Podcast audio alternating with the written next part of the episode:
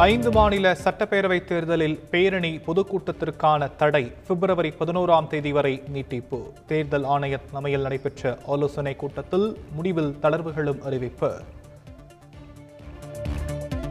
உத்தரப்பிரதேசத்தில் மாற்றம் ஏற்பட பாஜக கடுமையாக உழைப்பதாக காணொலி பிரச்சாரத்தில் பிரதமர் பேச்சு.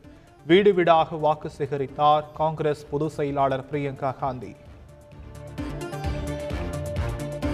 நகர்ப்புற உள்ளாட்சி தேர்தலுக்காக தமிழகம் முழுவதும் ஆயிரத்து அறுநூற்றி ஐம்பது தேர்தல் பறக்கும் படை. மாவட்டங்களில் தேவைக்கு ஏற்ப பறக்கும் படைகளை அமைக்கவும் தமிழ்நாடு தேர்தல் ஆணையம் அனுமதி. நகர்ப்புற உள்ளாட்சி தேர்தலுக்கான வேட்பாளர் பட்டியல் வெளியீடு. இரண்டாம் கட்ட வேட்பாளர்களை அறிவித்தார் பொதுச் செயலாளர் துரைமுருகன்.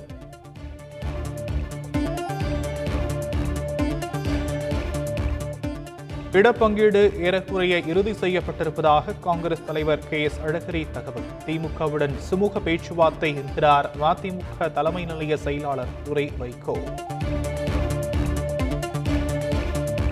அதிமுக அதிக இடங்களில் வெற்றி பெறும். இணை ஒருங்கிணைப்பாளர் எடப்பாடி பழனிசாமி உறுதி. நகர்ப்புற உள்ளாட்சி தேர்தலில் தனித்து போட்டி நாடாளுமன்ற தேர்தல் கூட்டணி என பாஜக தலைவர் அண்ணாமலை அறிவிப்பு கட்சி மற்றும் தொண்டர்களின் நலன் முக்கியம் எனவும் முன்னாள் அமைச்சர் ஜெயக்குமார் விளக்கம்.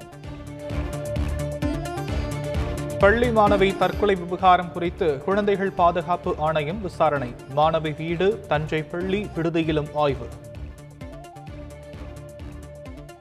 பெத்தேல் நகர் மின் இணைப்பை துண்டிக்கும் உத்தரவை அமல்படுத்த தமிழக அரசுக்கு கால அவகாசம். வணிக கட்டிடங்கள் மீதான நடவடிக்கையை தொடரவும் நீதிமன்றம் அறிவுறுத்தல். தமிழகத்தில் மேலும் பத்தொன்பதாயிரத்து இருநூற்று எண்பது பேருக்கு கருணா தொற்று. ஒரே நாளில் இருபது பேர் உயிரிழப்பு எனவும் சுகாதாரத்துறை தகவல். இலங்கை நீதிமன்றத்தால் விடுதலை செய்யப்பட்ட தமிழக மீனவர்களுக்கு கருணா தொற்று. நாற்பத்தி மூன்று பேரும் பாதிக்கப்பட்டிருக்கும் நிலையில் தாயகம் திரும்புவதில் சிக்கல். நீட் தேர்வு ரத்து செய்ய வலியுறுத்தி நாடாளுமன்றத்தில் குரல் எழுப்பினோம். அனைத்து கட்சி கூட்டத்தில் பேசியது குறித்தும் டி ஆர் பாலு விளக்கம்.